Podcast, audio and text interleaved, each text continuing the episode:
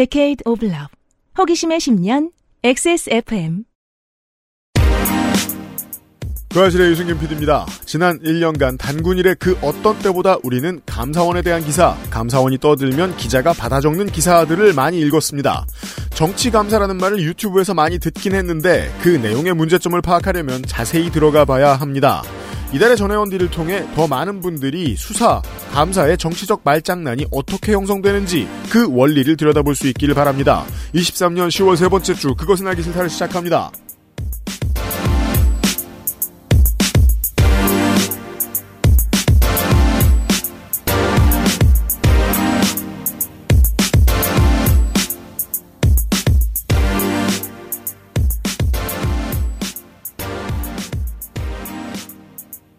안녕하세요, 청취자 여러분. 저는 이른 단풍놀이를 갔다 왔습니다. 윤세민 에디터와 함께 있습니다. 안녕하십니까 윤세민입니다. 일은가요? 보통 전국의 단풍놀이 피크는 10월 마지막 주. 집 가, 가시니까 어떻던가요? 다 펄해요. 그러면은 그냥 피크닉을 가신 거죠? 그리고 기본적으로 저는 저, 저 강릉을 갔다 왔기 때문에 마이크 이제 켜가지고 되게 놀란 사람 같았네요, 에디터가. 됐다. 인사만 다시 하세요. 안녕하세요 윤세민입니다. 기본적으로 강릉을 갔기 때문에 어, 솔방울 놀이였고요. 음, 음 네. 주로 네. 소나무니까. 네. 네. 확실히 비수기 여행이 최고인데 비수기 여행 못 하시는 청취자 여러분 아, 안타깝습니다. 만들 수 있으면 최대한 만들어 보세요. 요즘은 아껴야 되잖아요. 그 옛날에는 비수기 여행을 저도 되게 좋아했는데 음. 거의 평생을 비수기 여행만 다녔거든요. 네. 그래서 요즘에는 성수기 여행 가면 되게 신나요. 어 그건 그래요. 파티 같아요. 네. 어, 평일에 텅텅 비어 있는 식당을 괜히 줄 서서 먹어보는 그런 기분. 어 그렇죠. 네. 그 뭔가 와 다 같이 있다 같은 느낌이 들어요. 자, 최재해 감사원장이 취임하던 순간부터 감사원의 정치 세 력화를 걱정하는 이야기 1년 내내 나왔습니다. 뭐라고 했죠? 감사원은 대통령의 업무 수행에 도움을 주는 곳이라고. 음, 그러지 말라고 있는 건데. 네. 예. 어, 행정부 내에서 행정부를 견제하는 세력인데. 그 이후에 행동대장이라고 하는 실제로 생긴 것도 행동대장 같이 생긴 유병호 감사원 사무총장이 전면에 나섰고 스타가 됐습니다. 본인 워딩에 의하면 단군 일에 가장 많이 알려진 감사원 사무총장이 맞는 것 같다라고요. 음, 음. 이 사람은 또한 이번 국감을 많이 보신 분들 저희가 저 11월이 되면 국감 저 기록실에서 정리해드리겠습니다만 국정감사를 많이 보신 분들에게 이렇게 불리고 있습니다. 단군 일의 맨. 단군일의 단군일의라는 말을 가장 많이 쓰는 사람. 제가 단군일에 이걸 가장 많이 읽어봤습니다. 단군일에 그런 일은 없었습니다. 단군일에 가장 열심히 일했습니다. 그리고선 그 다음에 답변 질문을 그 다음 답변을 모두 다 생략하고 사실상 무례한 걸로 치면 한동훈 장관하고 비교할 정도의 태도가 나왔습니다. 아 요즘 그리고 장관들이 장관들뿐만 아니고 행정부의 장들이 음. 마이크 앞에 서야 되는 음. 거의 약간 유행처럼 네. 예 그러니까 좋아서 따라한다기보단 음. 저렇게 해라 저래도 된다 그래야 뜨든지 네 아니면 공천을 받아도 받든지 하나보다라는 그건 암묵적인 합의가 너무 쉽게 되죠. 권력은 냄새 맡는 거니까. 그러니까 뭐랄까 저 제 느낌은 그랬어요 의회한테 죄송하다 말하지 말라라는 명령 같은 게 내려온 느낌 그 와중에 우리 청취자 여러분들 중에 국민의힘 지지자가 아닌 모든 청취자분들은 궁금해했단 말입니다. 화가 나기도 했고 감사원은 왜 이런 걸 하지? 음. 근데 분위기로밖에 알 수 없는 거예요. 모든 표적이 다 문재인 정권이니까 그냥 정치 감사를 하는구나 음. 정도만 알았지. 그러면 디테일을 뭘 수사하고 감사하는 거지? 이건 모르는 분들이 100에 99입니다. 네 예. 요즘 전투력이 100이 된 뉴스타파라든가, 뭐, 뉴스공장이라든가, 이런 매체가 잘하는 것들 중에 하나가, 검찰이 수사할 때, 무슨 헛소리를 기소장에 집어넣는지, 무슨 말도 안 되는 수사를 하는지를 열심히 밝히려고 애를 써요. 저 어저께 네. 어디서 봤지 어느 기사에서 그거 보고 깜짝 놀랐어요 음. 그 보수지였는데 음. 보수지의 기사였는데 음. 이제 검찰의 이재- 이재명 대표 기소 사실 같은 거를 이제 전하고 있는 기사였어요. 네. 근데 검찰에서 뭐 이 중에서 이재명 대표에게 들어간 돈은 하나도 없지만 막 이런 얘기를 하더라고요. 정치적 이익을 봤다. 예, 예, 예. 네. 그러니까 오, 즉, 정치를 열심히 하면 유죄란 뜻이죠. 그러니까 오 돈이 들어간 게 하나도 없다고 저렇게 말도 하는구나. 그 대표적인 게 대장, 대장동권과 성남FC 건이죠. 네, 받은 게 없어요. 그렇죠. 네. 받은 게 없어? 그러니까 너 일로 저는 와봐. 저는 그 아, 확신하지 못했거든요. 내가 수사관은 아니니까. 네. 근데 그걸 보고 확신했어요. 오늘 방송을 이렇게 짧게 정리해 드릴 수 있을 거예요. 통계를 열심히 봐? 널 놔봐. 음. 통계청장 널 놔봐. 평소대로 이래? 널 놔봐. 음. 그리고 어떻게든 감사원은 이런 패턴이죠. 본인들이 기소할 수는 없습니다. 대신에 고발을 검찰에 하죠. 그렇죠. 그럼 어떤 점이 좋죠? 검찰은 무언가를 기소하고 수사하기 위해서 영장을 받아야 됩니다. 음. 하지만 감사원은 공무원들에 한해서 모든 자료를 다 요구할 수 있습니다. 음. 그래서 검찰이 만약에 감사원하고 끈이 닿아 있는데 검찰이 봤을 때 어떤 공무원을 족치고 싶어. 그러면 감사원한테 이야기하면 영장 받는 수고도 없이 그냥 수사를 대신해주고 대신 고발도 해줄 수 있습니다. 저거죠. 프레스코라고 하나요? 그 놀이? 뭐요? frisbee. frisbee? 예, 예. 이렇게 부메랑을 던지면은 그죠? 물어오는 거죠. 영, 막 자료, 영장 막 다 같이. 현재까지는 그렇게 되고 있습니다. 그러면 어려운 점이 내가 감사원의 공무원이야. 위에서 요구가 들어와요. 메시지는 짧아요. 음. 통계청을 족쳐줘. 문재인 정권을 족쳐줘. 라고 하면 이게 너무 어려운 거예요.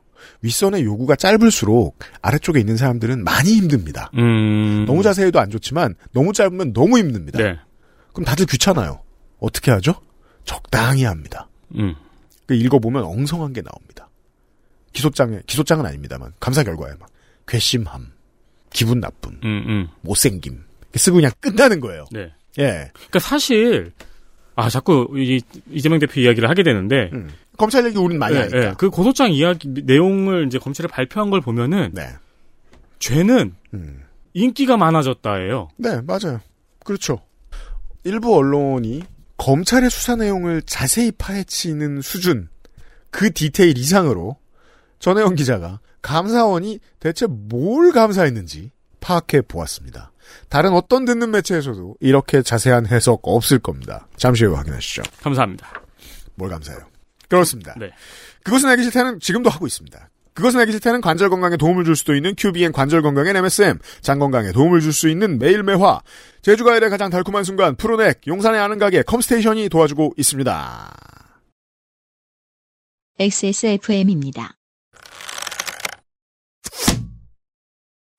스포츠카처럼 강력한 사양의 high-end급 PC. 고가의 장비들을 내 손으로 조립하는 일, 시간과 열정, 꼼꼼함과 치밀함이 필요합니다. 초보라면 부작용으로 몸은 관절염을 얻거나 쿨러는 물이 새게 될 수도 있습니다. 컴스테이션을 고민해 주십시오. 이달의 PC로도 custom 사양으로도 빠르고 견고하게 만들어 드립니다. 액세스몰과 010-8279-5568 컴스테이션을 만나보세요. 주식회사 컴스테이션 인체 적용 시험을 마친 프리미엄 원료 MSM. 관절 건강엔 QBN. 제조원 주식회사 우리바이오 유통판매원 주식회사 헬릭스미스 포장만 뜯으면 과일 그 이상의 맛. 오감 만족 과일 스낵 푸르넥. 옷을 팔 준비를 하고 있습니다. 준비가 너무 길어요. 우리가 예고를 너무 일찍 했어요. 그렇습니다. 네. 지난주 Amplified 팟캐스트 유튜브 버전을 확인하시면 제가 샘플을 입고 앉았습니다. 추워서. 너무 긴 준비를 하고 여러분도 드디어 카르텔이 될 수 있습니다. 원단시장, 봉제공장, 나염공장, 의류업계 모두가 기피하는 XSFM. 요즘은 제지 공장도 어, 기피합니다. 박스 때문에. 11월 4일 10주년 기념 의류로 다시 돌아옵니다. 10주년 기념 XSFM garments hoodie가 돌아옵니다. 네, 11월 4일로 지금 날짜가 확정이 된 거죠. 조물주가 그렇다면 그런 겁니다. 저도 지금 알았습니다. 왜냐면 조물주가 이 자식이 최대한 나한테 이런 짓을 하네 이제. 보수적으로 날짜를 잡거든요. 맞아요. 그러니까 무리한 최대한 늦게 날짜는 잡아요. 안 잡아요. 네, 미루지 않아요. 예, 예. 그래서 11월 4일 전통의 시간 토요일이죠. 토요일입니다. 네. 전통의 시간 토요일. 시간은 지금 아직까지는 다음 주에 알려드리겠습니다. 예, 공지가 안 돼 있고요. 음, 11월 4일 날 의류가 launching이 될 예정입니다. 그렇습니다. 입으면 천국으로 인도되는 압도적인 quality라지만 죽진 않아요. 원래 사셨던 분들 이걸 사보신 적이 있으신 분들을 위해 알려드리면 저는 원단 시장을 돌아다니면서 원단 시장에서 가장 무거운 원단으로 후디를 만들었단 말이에요. 왜냐면 근손실이랄까봐 걱정이 돼서. 예, 그래서 어 이거 어, 승모근 키우기용이다, 음. 어, 아머다 이런 평가를 입어본 사람들이 많이 해줬는데 거기에서 제가 드디어 조금 물러났습니다. 아주 조금 물러났습니다. 기본적으로 저희의 원단은 얇은 거나 두꺼운 거나 다 비싼 것들이라 아디다스 나이키도 잘 채용하진 않는데 개 중에 그 회사들이 만 쓰는 것 중에 제일 두꺼운 수준으로 물러섰습니다. 아, 근데 이 입으면 천국으로 인도되는 압도적인 quality는 음. 죽는다는 소리잖아요. 그니까 말이에요. 네. 그렇진 않아요. 네. XSFM 10년을 기록하는 시그니처. 가 나왔습니다. 지금 시즌부터 내년 봄까지 아우르는 활용성을 가지고 있고요. 그럼요. 담력 좋으신 분들은 겨울에도 이것만 입고 다니는 분들이 더러 계시죠. 안 아, 그러시길 바랍니다. 그 사람 체질에 따라 달라가지고. 그러니까 예, 말이에요. 겨울 내내 막 깔깔이 안에 입으시고. 어, 잠바 입고 덥다고 난리치는 분들 있잖아요. 네. 음. 자세한 건 다음 주에 또 안내를 드리겠습니다. XSFM 가먼츠 이권 카르텔 버전이 나옵니다. 가만있자. 후디도 나오고 집업도 나오죠? 네, 집업 후디와 프로버 후디가 나옵니다. 네.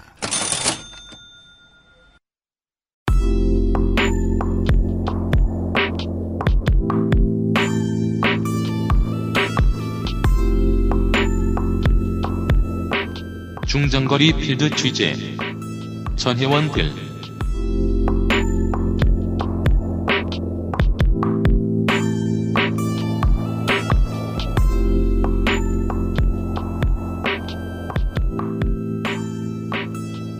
전혜원들 올해 가을 시간. 전혜원 기자 어서 오십시오. 안녕하세요.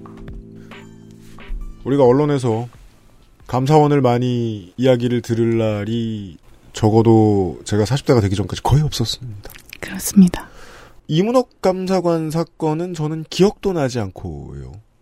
그나마 제가 이제 머리가 좀 굵어서 감사원과 관련된 기사를 제일 많이 봤던 때는 지금 예, 이전에는 이회창 감사원장의 퇴직 후 정당 입당 음, 시기였습니다.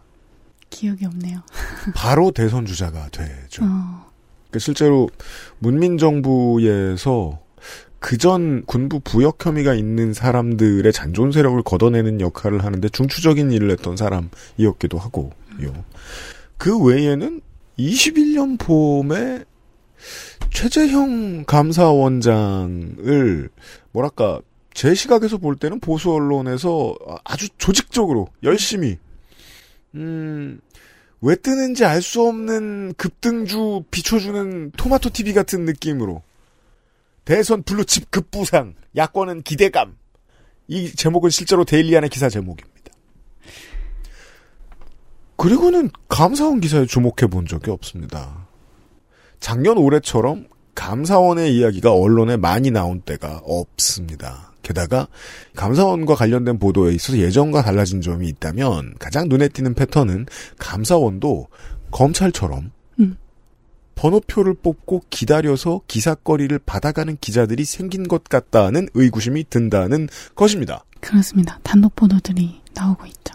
그럼에도 불구하고 스트레이트 보도 성격을 넘어서는 긴 분석을 찾아보기가 상당히 어렵습니다. 음, 저는 미디어 노동자들도 오늘 방송을 듣고 어렵다고 생각하는 분들이 있을 거라고 믿습니다. 되게 많이 들었던 얘기를 해드리는 거거든요. 근데 이렇게 길게 얘기해 드리는 경우는 없었을 겁니다. 보죠. 길기만 하면 안 되는데 아무튼 걱정은 늘 합니다. 네. 예 아마 이제 최근에 또 국감에서도 논란이 돼서 뉴스를 보신 분이 많이 계실 텐데요. 단군 일에 가장 논란이 그거 아세요? 유병호 사무총장 입만 벌리면 단군 일회로 문장을 시작하는 어 특성이 있습니다. 그런 말도 단군 일에 자기가 가장 유명한 사무총장은 맞는 것 같다. 단군 일하면 유병호 사무총장 때문에 이번에 지금 뭐 YTN 낮에 틀어보면 계속 나타나고 그러고 있습니다. 저희 회사 선배도 그 표현 잘 쓰는 선배가 있는데 어쨌든 네. 이제 뉴스를 보신 분도 많이 계실 텐데 사실은 좀 됐습니다. 발표 나온 지는 이제 감사원이 문재인 정부가 집값, 소득, 고용 통계를 수년간 조작했다는 내용의 중간 감사 결과를 9월 15일에 발표를 했습니다. 그리고 이걸로 한 보름 정도 끌었어요. 어, 언론에 예, 음. 언론 플레이가 됐습니다. 네. 중간 감사 결과고 최종은 아닙니다. 음. 근데 이제 수사를 요청한 사람들이 음. 무려 장하성, 김수현, 김상조, 이호승 전 청와대 정책실장, 문재인 때죠. 네. 그리고 홍정표 전 경제수석, 음. 황덕순 전 일자리 수석, 김현미 전 국토교통부 장관, 강신욱 전 통계청장 등 22명에 대해서 이제 통계법을 위반했다. 그리고 직권남용, 업무 방해 혐의가 있다라고 해서 검찰에 수사를 요청했습니다. 문재인 청와대의 사실상 얼굴들, 그렇죠. 맨 윗선들을 우르르 묶어가지고 하나의 쇼핑백에 담아서 검찰에 수사 의뢰를 냈습니다. 그렇습니다. 그리고 이거에 대한 규정이 아주 인상적인데 이제 대통령실 고위 관계자가 주식회사 대한민국 회계 조작 사건이다. 이렇게 굉장히 국기 문란이다. 이런 식으로 규정을 했고요. 네. 반면에 더불어민주당은 감사 조작이다. 라고 맞서고 있어서 굉장히 좀 보시는 분들도 혼란스러우실 것 같아요. 그냥 예. 기본적으로 가지고 있던 정당에 대한 편향 위주로 뉴스를 분석하고 넘어갈 수밖에 없습니다. 어렵거든요. 그렇죠. 그렇지만 사실 통계를 조작했다는 건 굉장히 큰 일이잖아요. 네. 도대체 이게 무슨 얘기냐? 음. 하나씩 좀 뜯어보겠습니다. 이걸 뜯어보도록 하겠습니다. 우리 네. 저 전혜원들 시간에 제가 가끔 하는 얘기 있죠. 듣는 매체에서 이보다 더 자세히 분석하지 못할 겁니다. 네. 예. 그래서 집값 통계가 가장 논란이고 가장 사람들이 화를 내는 부분이잖아요. 그렇죠. 거기에 대해서 보면요. 음. 그 국토부 산하 공공기관 중에 한국부동산원이라는 데가 있어요. 한국부동산원이요. 네. 거기서 전국 주택 가격 동향 조사라는 것을 월 단위와 주 단위로 실시해서 공표를 합니다. 네. 근데 문재인 정부 청와대가 이제 집권하고 나서 처음 부동산 대책을 발표해야 되는데 그거를 앞둔 2017년 6월에 음. 아, 주 1회 통계로는 이게 정책이 효과가 있는지 없는지 확인하기가 좀 어렵다라고 해서 국토부에다가 추가로 좀 자료를 보고해달라 이렇게 요구를 했습니다. 그냥 정부가 행정부가 일 열심히 하는 것 같은 얘기입니다. 이렇게만 들으면 그렇죠. 뭐 네. 더 자주 보겠다는 거예요. 음. 그래서 이 국토부 산하 부동산원이란 곳에서 그 동안은 매주 월 화요일에 조사를 해가지고 음. 화요일에 그 국토부한테 보고를 한 다음에 그걸 뭐 이렇게 저렇게 조정해서 이제 목요일 날 공표를 했었어요. 네. 그런 사이클이 있는데 이게 전주 대비 주택 매매 가격 지수 변동률이라는 그 통계가 있습니다. 전주 대비 주택 매매 가격 지수 변동률. 네, 이 가격 지수 변동률 이게 이제 확정치인 거죠. 확정치를 이렇게 확정치라고 부릅니다. 예 목요일에 공표를 했었죠 그동안. 앞에 얘기에는 세 개의 이슈 단어가 등장합니다. 사람들이 어떻게 해석하는지 알기도 어렵고 해석하기도 어려운 확정치, 주중치, 속보치? 네 네. 그렇게 좀 헷갈리긴 하는데요. 음. 그러니까 어쨌든 그 동안은 그 확정치라고 하는 뭐 우리가 잠정적으로 확정치로 부르는 그것을 공포해 왔는데 그거 말고 지금 더 필요하다고 했잖아요 통계가. 음. 그래서 그 목요일날 공표하는 것 전에 네. 그 전에 미리 그 전주 금요일하고 월요일에 각각 잠정적으로 산출해서 그 주중치라는 것과 속보치라는 것을 국토부와 청와대한테 중간 보고를 했다라고 합니다. 그렇습니다. 네. 이게 근데 말해 금요일과 월요일에 한 번 더 조사를 한 것을 올려 보내고 있다 정도. 예, 근데 그게 좀 약간 모호한 개념이에요. 그러니까 음. 예를 들면 주중치는 뭐 3일간 조사해서 보고하고 속보치는 7일간 조사해서 보고했다고 감사원은 얘기를 하는데 음. 사실은 일주일 내내 조사를 할 수는 없거든요. 음. 그러니까 어떤 기간에 조사를 해서 정리해서 이렇게 뭐 공표하는 시간이 필요한 건데 네. 그러니까 이 개념 자체가 정확하지 않다는 게 전문가들의 일단 지적인데 음. 그러니까 어쨌든 감사원의 주장으로는 음. 원래 일주일에 한 번 보고하던 거를 주중에 한 번 집계하고 그 직전에 한 번 집계한 것도 같이 보고했다. 네. 라는 걸 정도로 이해를 해주시면 좋을 것 같아요. 네. 근데 이제 감사원이 보기에는 이렇게 중간에 더 수치를 받은 것 자체가 음. 통계법 위반이라는 건데, 그렇대요. 그러니까 통계법 제27조 2에 이런 게 있습니다. 누구든지 작성 중인 통계를 공표 전에 제공 또는 누설하거나 목적 외의 용도로 사용해서는 안 된다. 라고 되어 있는데 이걸 위반했다는 거예요. 음. 근데 특히 이게 맥락상 그런 게 있습니다. 부동산 원이 어쨌든 뭐 감사원이 조사한 바로는 2017년 8월부터 12차례 정도에 걸쳐서 아 이거는 좀 법적으로 문제가 될 수 있으니까 중간 보고를 좀 중단하게 해달라고 했는데도 네. 요청했는데도 청와대랑 국토부가 이거를 거절해서 중간 보고라는 게 이게 4년간 지속이 됐다라는 거예요. 네. 물론 이거는 잠정적인 이제 감사원의 중간의 주장입니다. 여기서부터 본격적으로 어려워지기 시작하는 거예요. 누구든지 예. 작성 중인 통계를 공표 전에 제공 또는 누설하거나 목적 이외의 용도로 사용해서는 안 된다라는 게 통계법 27조의 2의 법안이라는데 목적 이외의 용도는 무엇이면 누가 정하는 것이고 음, 작성 중인 통계를 공표 전에 제공한다는 것은 또 무슨 내용이냐? 음, 그러면 통계를 가지고 내용을 정리해서 무언가를 발표하는 일을 모든 정부기관은 다 하고 있는데 그 사람들은 다 법을 어긴다는 건가? 이 조항부터가 어감상 해석이 되지 않으니까 어려워집니다. 예. 근데 어쨌든 일주일에 한 번 받던 거를 뭐 더 받았다는 것이 이제 법 위반인가가 문제가 되는데 음. 여기에 대해서 문재인 정부 고위직 출신 인사들의 모임이 있어요. 음. 사이즈라는 모임이 있는데 거기서는 뭐라고 얘기하냐면 그 통계법에 단서 조항이 있거든요. 음. 그 단서 조항 중에 관계 기관이 업무 수행을 위해 필요하다고 요청하는 경우에는 음. 작성된 통계를 공표 전에 제공할 수가 있고 법에 있나 보네요. 네. 그리고 특히 이제 경제 위기, 시장 불안 등으로 관계 기관의 대응이 시급하다고 인정하는 그 경우에는 공표 전날 낮 12시 뭐 이후에는 원래 제공할 수 있는데 그 전에라도 제공할 수 있게 되어 있으니까 이거는 단서 조항에 해당해서 통계법 위반이 아니라는 게 지금 문재인 정부 측의 주장입니다. 네, 요 정도가 보도가 많이 되고 짧게 끝나는 그 사안이죠. 양쪽이 이렇게 주장하고 있습니다. 법이 틀리대요, 맞대요. 그렇습니다. 예. 근데 일단은 뭐 그 부동산 정책 대응이라는 것이 이렇게 시급한 대응이 필요한 경우냐라는 쟁점이 있겠죠. 음. 뭐 시급한 경우라고 볼 수도 당연히 있는 거고요. 그렇죠. 근데 이제 감사원 얘기는 일단 중간 보고 자체가 법 위반인데 이 중간 보고 과정에서 심지어 조작을 했다라는 게 주장이에요. 네. 그러니까 주중치 우리가 주중에 잠정 집계하는 그 주중치보다 나중에 직전에 나온 속보치나 실제 확정치가 높으면 그러면 청와대가 어 이거 왜 이렇게 높게 나왔어? 이렇게 사유를 소명하게 함으로써 그게 이상할까요? 여기서부터 자세히 그러니까, 한번 예. 생각해 보겠습니다. 그러니까 그게 진짜 why 왜 그런 거야? 라는 건지 아니면 어 왜 이렇게 높게 나오게 냅뒀어라고 하면서 그러니까 조작해라고 한 건지. 예, 약간 압박을 느껴서 그래서 그러니까 감사원의 주장은 이 압박을 느낀 부동산원 조사원들이 왜냐면 이건 조사원들 개개인이 조사하는 거거든요. 음. 조사해서 입력하는 거니까 이 속보치와 확정치 그러니까 잠정적으로 직전에 나오는 혹은 확정된 그 수치를 아예 처음에 예측하는 그 수치인 주중치랑 비슷하게 낮췄다. 음. 혹은 아예 처음부터 그 주중치 가장 잠정적인 그 수치도 낮춰서 왜냐면 혼날 거니까 나중에 높아지면 혼날 거니까 이렇게 낮춰서 작성하고 보고했다라는 게 감사원의 주장이에요. 감사원의 스토리보드 되겠습니다. 그렇습니다. 근데 이렇게 뭐 단순히 추정해서 압박을 받았을 것이야 이렇게 간접적으로 압박을 받았다는 것뿐만 아니라 뭐 감사원의 보도 자료에 의하면 이제 청와대가 주중치를 미리 받아본 다음에 국토부하고 보통 부동산원한테 어, 속보치와 확정치 나중에 나올 두 가지 수치도 주중치보다 더 낮추라고 명시적으로 지시한 적도 몇 번 있다는 주장을 하고 있습니다.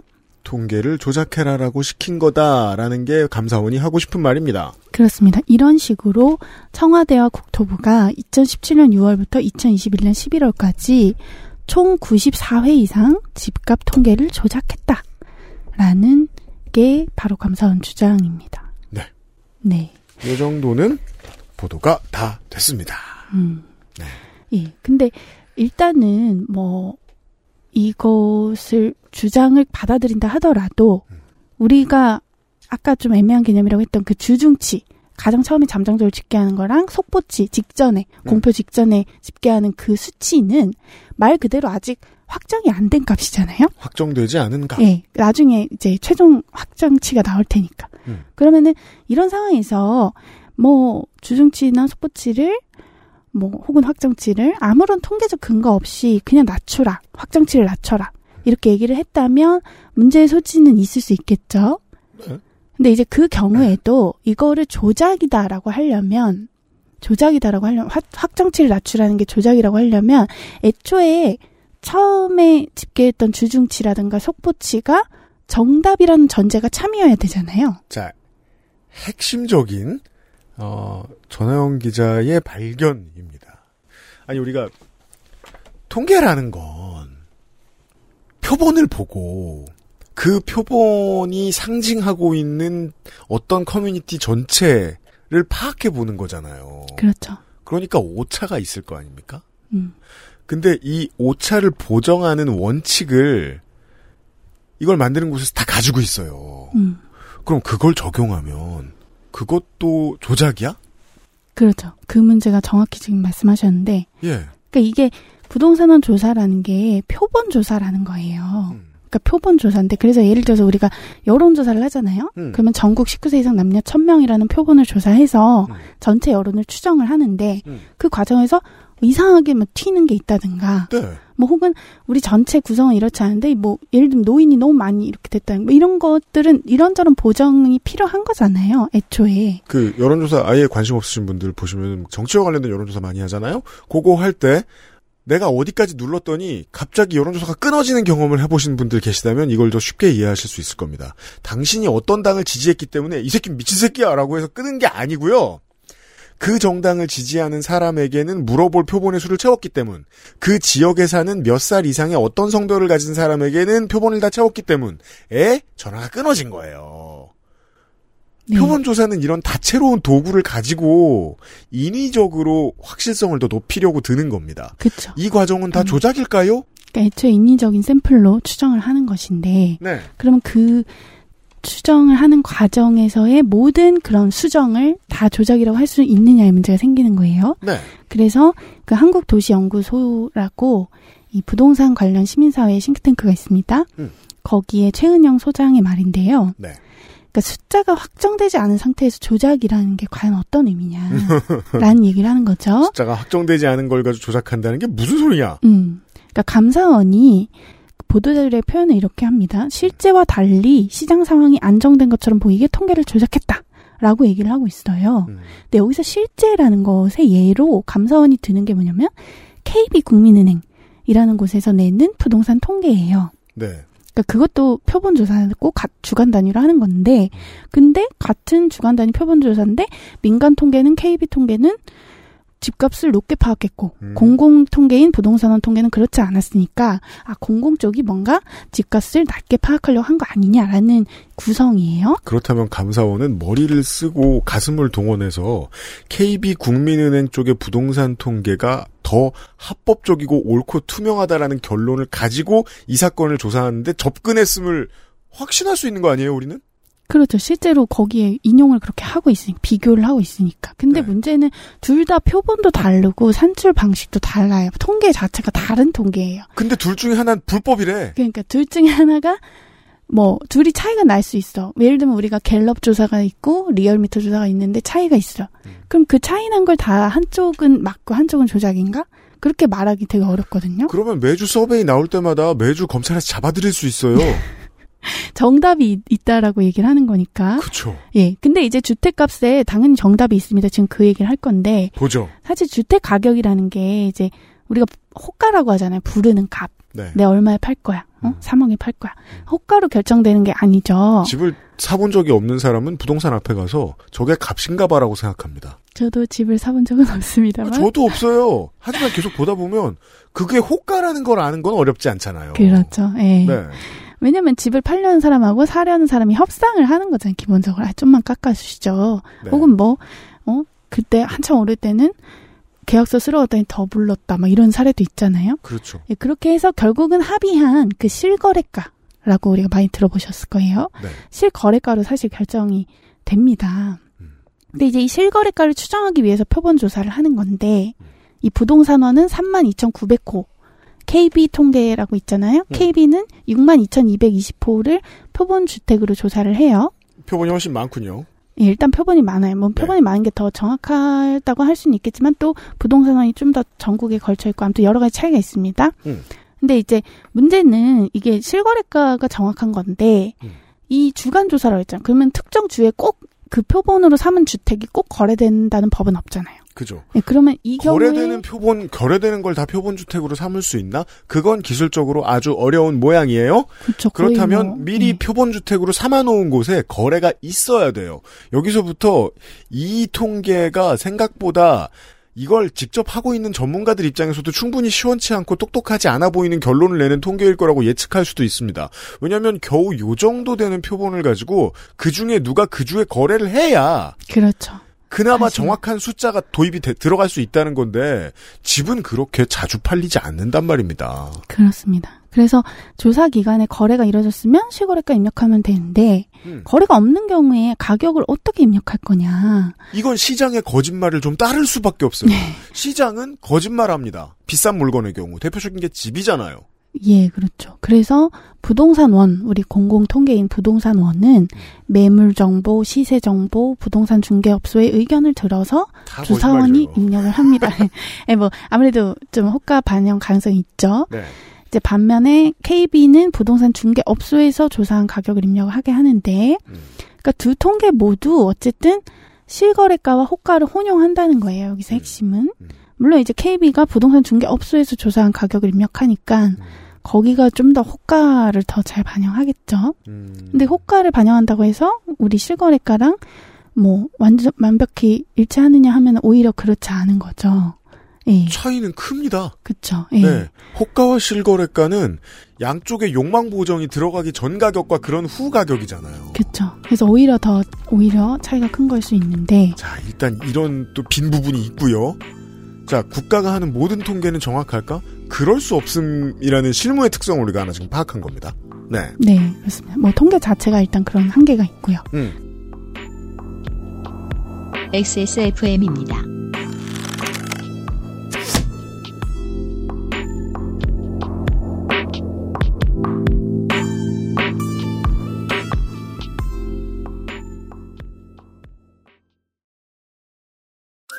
매일 매화는 불규칙한 식습관, 스트레스로 인해 예민해진 배변 활동을 원활하게 도울 수 있는 건강 기능 식품입니다. 매일 보는 즐거움 매일 매화 제조 극동의 치팜 판매 TNS 건강 기능 식품 광고입니다. 건강 기능 식품 광고입니다. 아, 또 시작이야. 환절기만 되면 힘드네. 면역 과민 반응? 그치? 나 지금 과민한 거 맞는 거지? 자, 이거 먹어봐. 면역은 밸런스를 잘 맞춰줘야 되거든. 기억해. 면역 밸런스. 아무렇지 않은 하루 큐비엔 면역 밸런스엔 다래 추출물 제조원 주식회사 극동 H팜 유통판매원 주식회사 헬릭스미스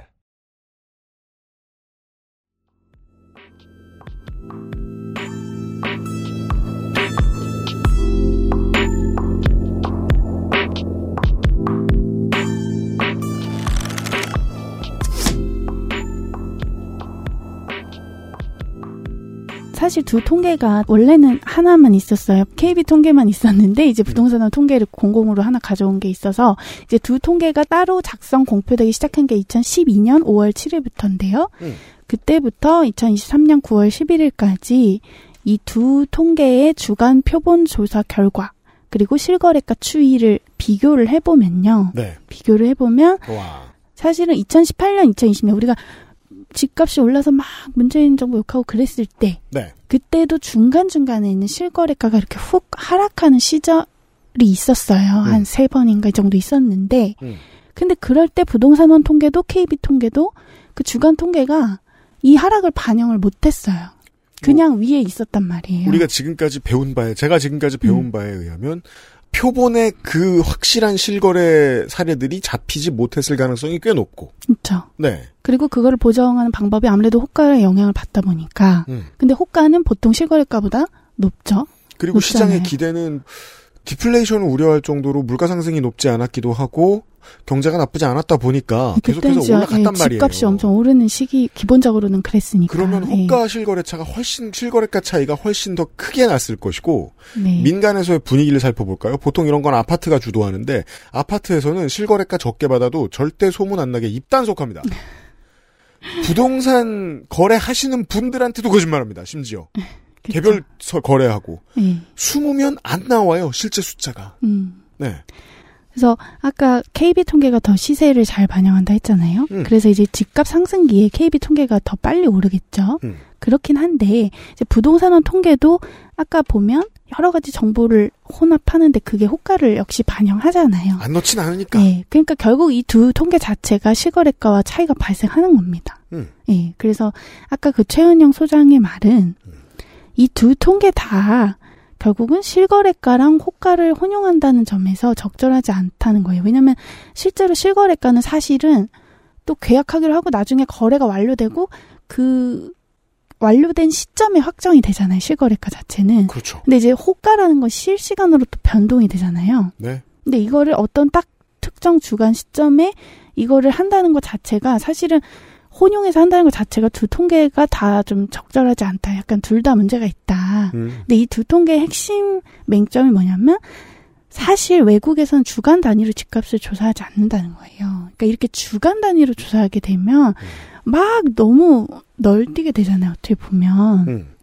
그래서 미국의 경우에는 50개 주의 집값을 분기 우리가 3개월마다 공표를 하고 그리고 이제 전체 50개 주를 9개 지역으로 나눠서 그거를 월마다 공표하지 이렇게 주간 단위로 공표하는 건 없다는 거죠. 주간 단위로 조사하고 공표하는 건. 사실은 이렇게 주기가 짧아질수록 정확도가 더 떨어져요. 맞아요. 예.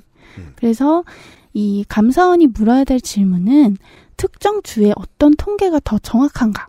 이게 아니라, 그러니까 KB가 정확하냐, 뭐 부동산이 정확하냐, 이게 아니라, 애초에 좀 주간 단위 집값 조사라는 게 가능한 건가, 사실은. 왜냐면 둘 다 실거래가를 놓치고 있으니까. 음. 그래서 우리가 여기서 얻어야 될 결론은 이제 주간 단위 조사를 그만하고, 아, 네, 그렇죠. 폐지하고, 사실은, 그리고 조사 기간을 아무래도 국토부는 어쨌든 주무부처잖아요. 네. 집값에 대한 압박을 느끼는 부처인데 음. 그 산하에 부동산원이 있는 것 자체가 적절하진 않잖아요. 그래서 음. 이제 그 조사 기관을 좀 통계청으로 이관해야 되는 거 아니냐 이제 이런 얘기를 했습니다. 정치적인 효율이 더 올라가기도 할 것이 거니와 이게 정치가 이래서 어려운 지점이죠. 충분히 설명을 드린 거라고 생각합니다. 한 주에 거래하는 물량만 가지고 추이를 할 수 없으니 사람 사는 곳의 불확실성 그런 요소 한 가지 더 있죠. 예를 들어 강남에서 갑자기 뭐 거래 물량이 빵이었던 어떤 재개발을 30년째 기다리고 있는 아파트에서 갑자기 거래가 3건이 됐어요. 음, 6개월간 없었다 3건이 갑자기 훅 돼. 과대 대표될 수가 있죠. 그랬을 예. 때뭐 경제지 같은 데서 훈풍 어쩌고 할 거 아니에요. 근데 알고 보니까 그거 다 증여한 거야. 음, 근데 만약에 증여를 하면 사정상 비싸게 하는 사람들도 있지만 싸게 하는 사람도 많거든요. 실거래가보다 좀 싸게 거래했을 거예요. 음. 그래서 가격이 팍 내려갔다. 아 외국이 또 예. 라고 보도하는 그 뭐 그런 거 보시잖아요. 우리가 경제지에서. 여튼간에 한 주로만 놓고 보면 3만 집 중에 뭐 다섯 곳이 실거래했어. 호가가 뭐 어느 정도 바뀌었어. 그걸 보고. 정확할 리가 없죠. 음, 그 안에 한계가 커지죠. 예. 그 안에 그 몇 집의 욕망이 뭐가 들어가 있는지 통계는 알아낼 수도 없죠. 음. 그래서 좀 더 정확성을 구하고 싶으면 한 달에 한 번, 분기에 한 번 하는 거다라고 전혜원 기자가 설명을 드린 거고, 대한민국은 부동산 공화국이니까 그러지 못했던 거죠. 지난 정부도 이번 정부도 그럴 거요. 네, 그러니까 너무 일일비처럼 어떻게 보면 한 건데 심지어 주 안에서 쪼개서 했다는 게 예. 도대체 무슨 의미가 있는 거냐는 너무 체온이 올라가서 음. 매 일일비를 더 열심히 할 수밖에 없게 되고 음. 국민이 그러면 정부는 그걸 따라가게 되죠. 음. 그런 일이 있었던 거고 그 스토리에서 감사원은 뭔가 문제점을 찾는다고 찾은 게 이거였던 거라는 말씀입니다. 그렇습니다. 네. 그래서 일단 부동산 같은 경우는 이렇고요. 음. 그래서 뭐 정확히 봐야겠지만 일단 이런 구조적인 문제가 있었고 음. 애초에 조작이라고 할 때 참값이 무엇이냐, 무엇이냐라는 논란이 있다 그렇죠. 정도로 넘어가면 될 것 같고요. 음. 예.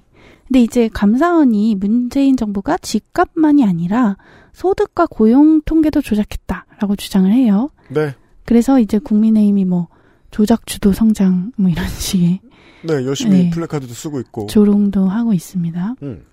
근데 이제 여기는 좀 더한데, 음. 그러니까 일단은 감사원 주장들을 살펴보면 먼저 여기는 이제 통계청이 나와요. 통계청이 그런 거 생산하는 곳이니까. 네. 통계청이 2017년 2에서 4분기 가계 동향 조사를 조작했다라고 얘기를 하고 있어요. 그렇습니다. 네. 많은 언론사에서 기사 제목이 되었습니다. 네. 가계 동향 조사 조작. 예. 그러니까 문재인 정부가 출범을 2017년 5월에 했잖아요. 음. 근데 이제 출범하고 직후에 2017년 2분기 가계 소득이 줄어드니까 음. 이것도 이제 감사원 표현이 이 수치를 발표하는데 부담을 느껴서 부담을 느껴 하여튼 관심법이죠. 부담을 느꼈대. 네.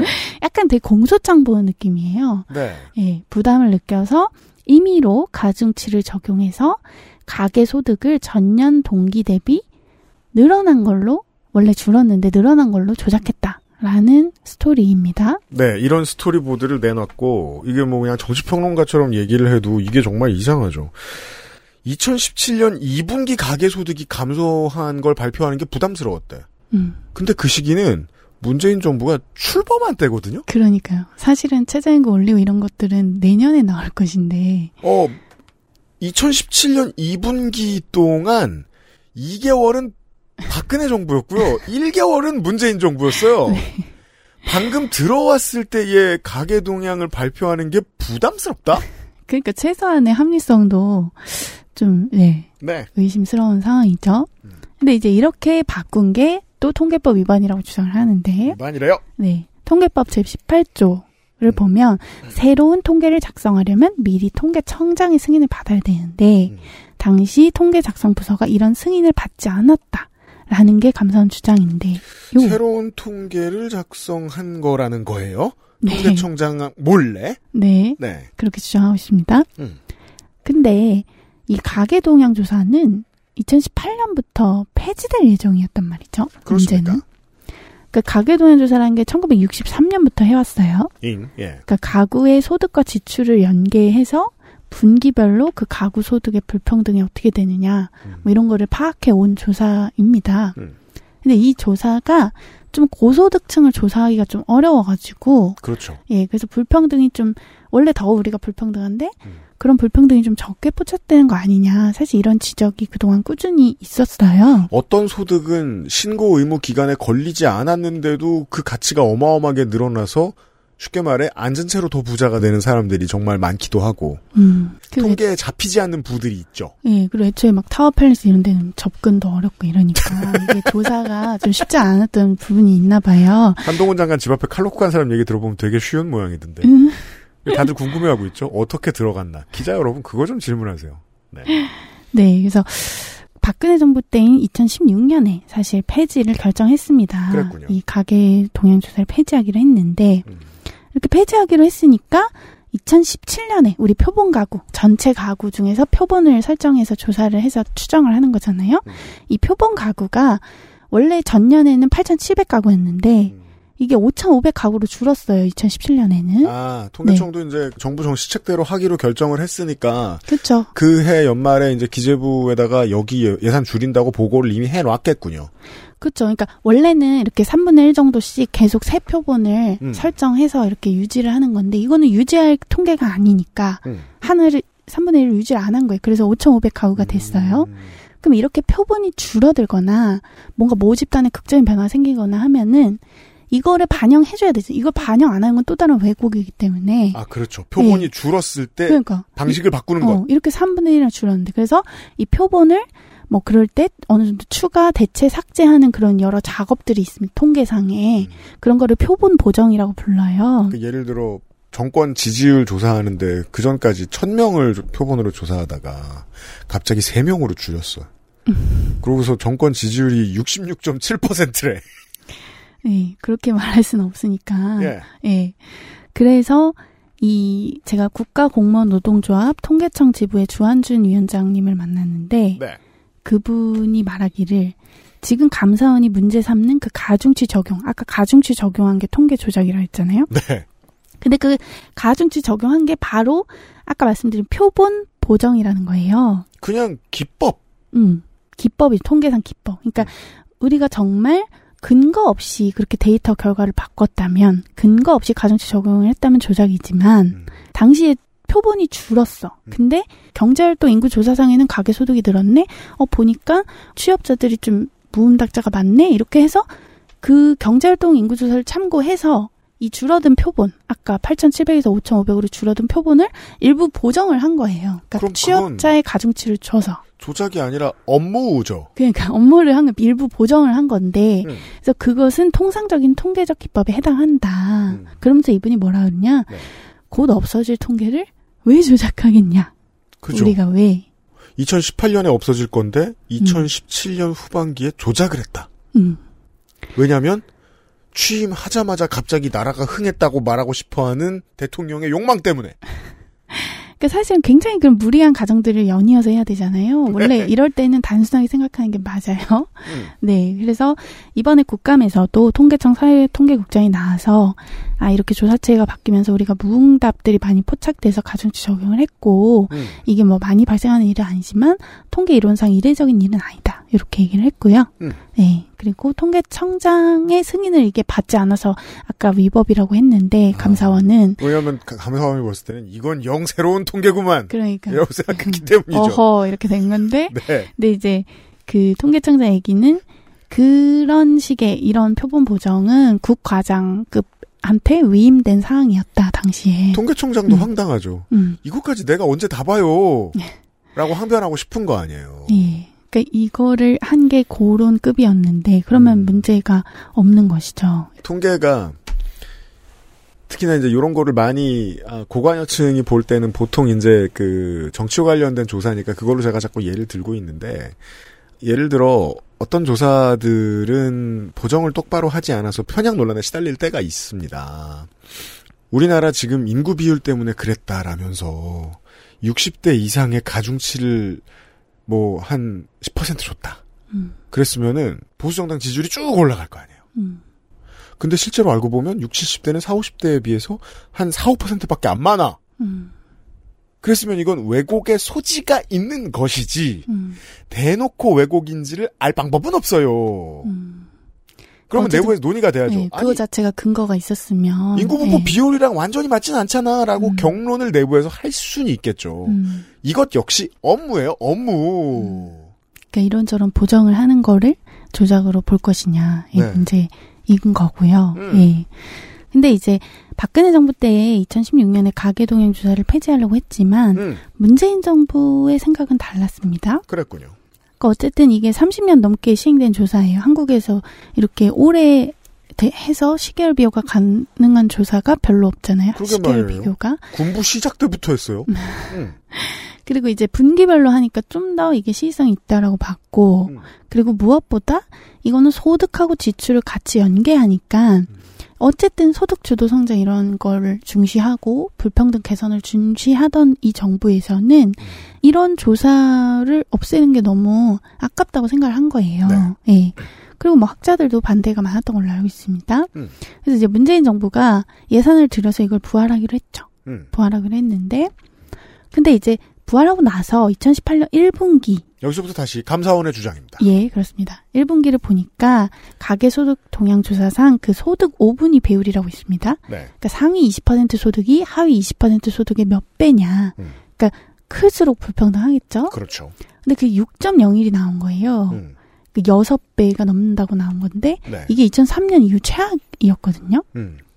이렇게 나오니까 통계청이 뭐 앞서 여기서 이제 2003년이라고 상징적으로 이야기하는 것은 IMF 체제를 벗어날 때쯤 음에 이미 이제 예, IMF 체제로 노무현 인해서 때, 사회가 많이 예. 바뀌어서 소득 격차가 아주 커지기 시작한 지금의 시스템이 만들어진 직후랑 음. 비교한 거예요. 음, 그러니까 이렇게 좀 안 좋게 나오니까 통계청이 원래는 아까 그 취업자 가중치 그런 거 가중치를 했었는데 그거를 또 다시 빼가지고 5.95로 조작했다라는 게 감사원 주장이에요. 아, 여섯 배라는 말이 싫어서 네, 그래서 5.95로 조작했다는 근거 없이 하는데, 조작했다. 음.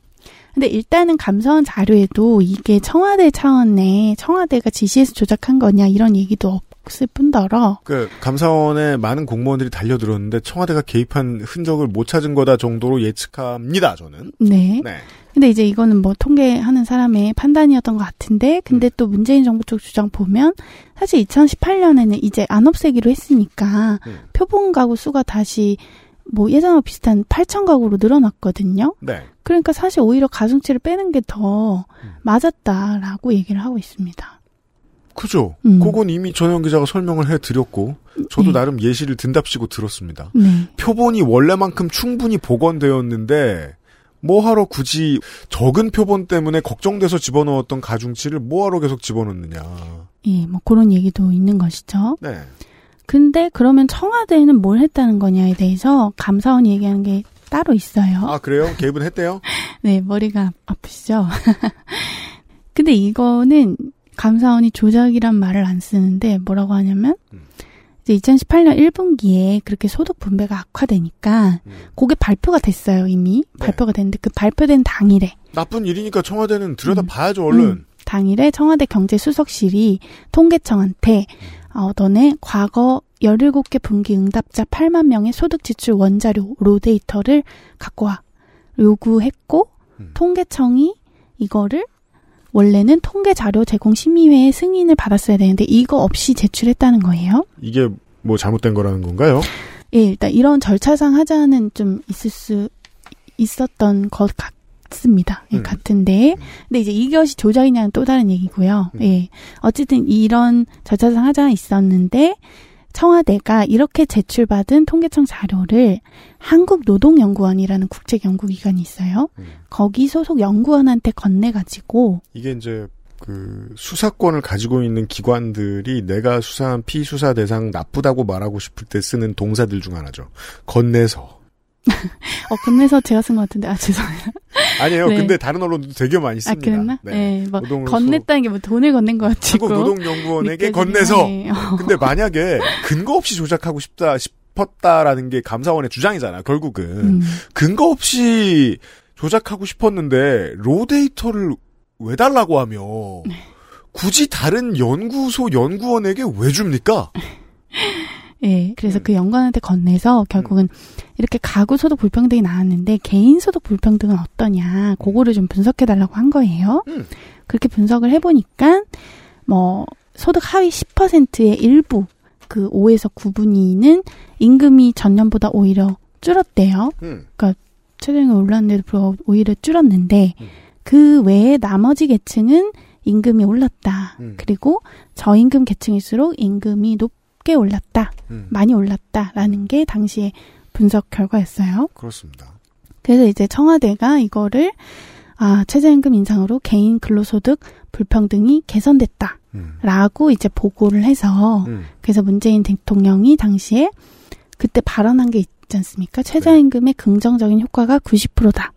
라고 해서 이게 논란이 한 번 됐었어요. 이게 무슨 무슨 통계로 근거를 한 거냐 이러면서 막 보수 언론 중심으로 굉장히 얘기를 했었는데 결국 너무 너무 화가 났었습니다. 정말로. 누가요? 보수 언론이. 아, 그러니까요. 예. 도대체 이게 무슨 소리냐, 어, 엉뚱한 보고 받고 있는 거 아니냐부터 해서, 음, 그런 얘기들을 했었는데, 네. 그게 결국 이런 과정으로 거쳐서 이뤄졌다라고 얘기를 하는 거예요. 결국 감사원은 소득 주도 성장 에 대한 기본적인 회의를 감사 과정에서 상당 부분 깔고 감사를 했다고 유추할 수밖에 없습니다. 그렇습니다. 지금 정확히 말씀하셨는데, 그러니까 사실 감사원이 지금 말하고 있는 게 뭐냐면, 그 분석은 사실은 최저임금 인상의 영향을 엄밀하게 따진 분석이 아닌데도 엄밀 엄밀하게 따져야 되는데 그렇지 않은데도 청와대가 자의적으로 해석했다는 표현을 쓴단 말이에요. 자의적으로. 그죠. 그러니까 개성공단이 열렸어. 어, 남북 간의 평화 무드가 정착되고 있다라고 통일부 장관이 말해. 자의적으로 해석한 거죠. 아니 GP의 병사들이 고생을 얼마나 하고 있는데 자의적으로 해석하냐? 그 희망을 담아 자의적으로 해석했다라고 하고요.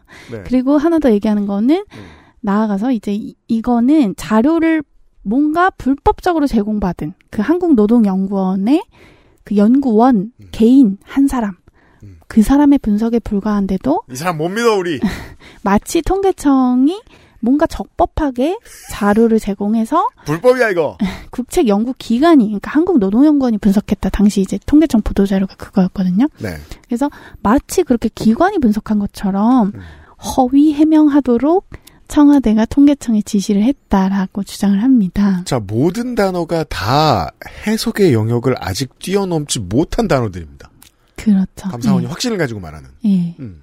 그러니까 일단 그 두 가지 문제 여기서 얘기하면은 그러니까 일단 자료 제출 절차상 하자가 있었던 것 같아요. 아까 보면. 음. 근데 이제 그거를 제외하면 이 집권 세력이 어쨌든 국책 연구기관의 개인 연구원한테 뭔가 통계 주면서 분석해 보라고 하고 이거를 내가 국정 홍보에 활용하고 사실 이런 거는 굉장히 관행에 가까운 아니 이거 항상 대통령만 있어 왔던 하는 네. 거 아니에요. 모든 광역자치단체장 이거 다 합니다. 음, 그러니까 오히려 이거를 이 사람들은 돈도 안 받고 그냥 봉사 개념으로 한다는 거예요. 이렇게. 그리고 그거를 이제 홍보에 활용하는 거죠. 국정 홍보에. 음. 근데 이제 이 홍보를 자의적으로 해석해서 했다는 건데 음. 사실 그렇다면 감사원이 그러면 그 자료 해석의 정답을 알고 있느냐? 그렇죠. 어, 감사원은 정답을 마음속에 가지고 있었다고 역사내야죠. 그러니까. 소주성 같은 소리 하고 앉았네. 네.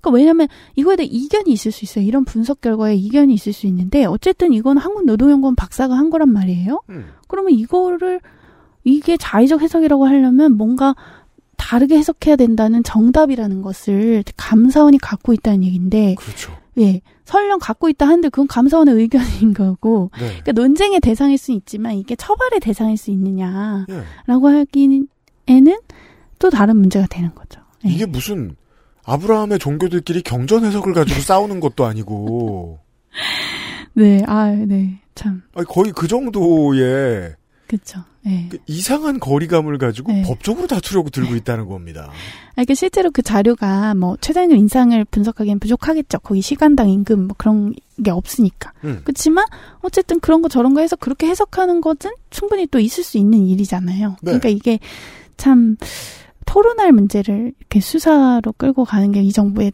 큰 특징인데 이제 감사원도 그렇죠. 네, 그런 일을 한 게 아니 아닌가라는 생각이 자기들은 아산 연구소나 아니면은 전경련에서 발주하는 각종 연구 자료들을 가지고 오만 정책 다 발표하고 그렇죠. 그럴 때마다 이제 그 보고서엔 써 있잖아요. 이거는 기관이 아니라 개인의 의견입니다라고 하지만 다 그거 인용해서 이런저런 시책을 발표하고 하는 거죠. 결국은 그렇게 정책에. 영향을 미치잖아요. 음, 그렇다면 감사원이 지금 해왔던 일은 우린 어떤 정책이 싫어라는 메시지라고 해석할 수도 있는 거라고 볼 수 있습니다. 그러니까 감사원이 그런 걸 할 수 있는 존재냐 이따가도 얘기를 하겠지만 네. 그건 끝에 얘기할게요. 감사원이 뭐 하는지도 모르시는 분도 아직 많고, 우리도 공무원이 아닌데, 감사원에 닿을 일이 별로 없거든요. 근데 지금까지 본 바, 감사원은 주로 화를 내고, 어떤 특정한 믿음을 가지고 누군가를 적법하지 못한 일을 한 사람들로 내몰고 있습니다. 예를 들면, 원자력을 홀대했다거나, 음, 그 얘기만 빼고 이번에 국감에 다뤄진 많은 이야기들을 한꺼번에 정리해 드리고 있습니다. 사실 국정감사 때도 3분 버튼 전까지 이 자세한 얘기를 하지 못합니다. 그래서 이번 국감에 이제 중요했던 얘기는 주로 그런 거였죠. 결제는 왜 스스로 안 했나요? 음, 주심은 왜 패싱했나요? 그러면은 우리 사무총장님은 계속해서 국감에 불려 나온 그 누구보다도 화를 잘 내더라고요. 음. 국회의원이 화내는 것보다 더 화냅니다. 또 실세라고 불리고 계시기 때문에 네, 그래서 이런 얘기가 잘 안 들립니다. 두 가지를 보고 있었습니다. 두 번째 이야기는 가계 동향 조사를 또한 어떻게 조작을 했다 라는 감사원의 발표 관련된 얘기였어요. XSFM입니다.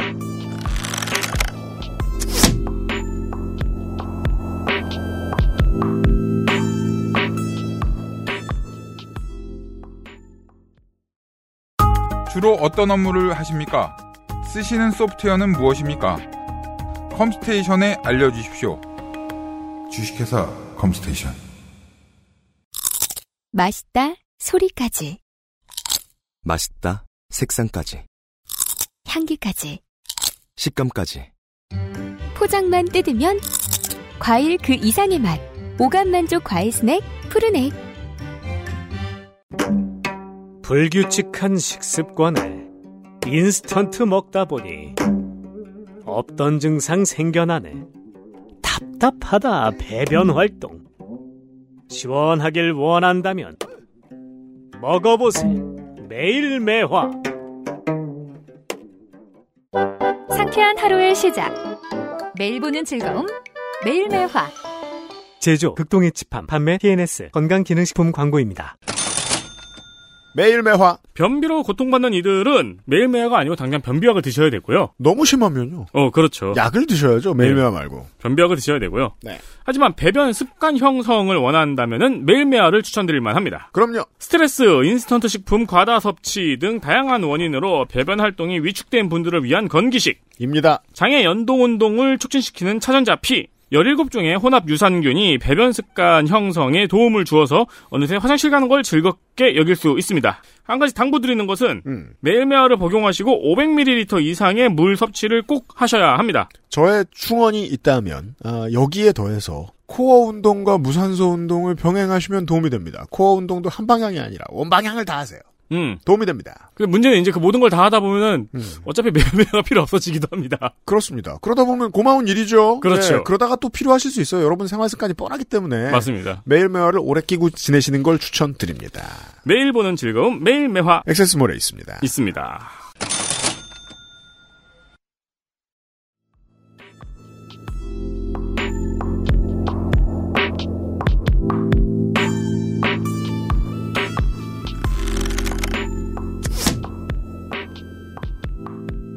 그래서 이게 좀 줄기가 여러 가지라 헷갈릴 수 있는데 또 얘기하는 게 있습니다.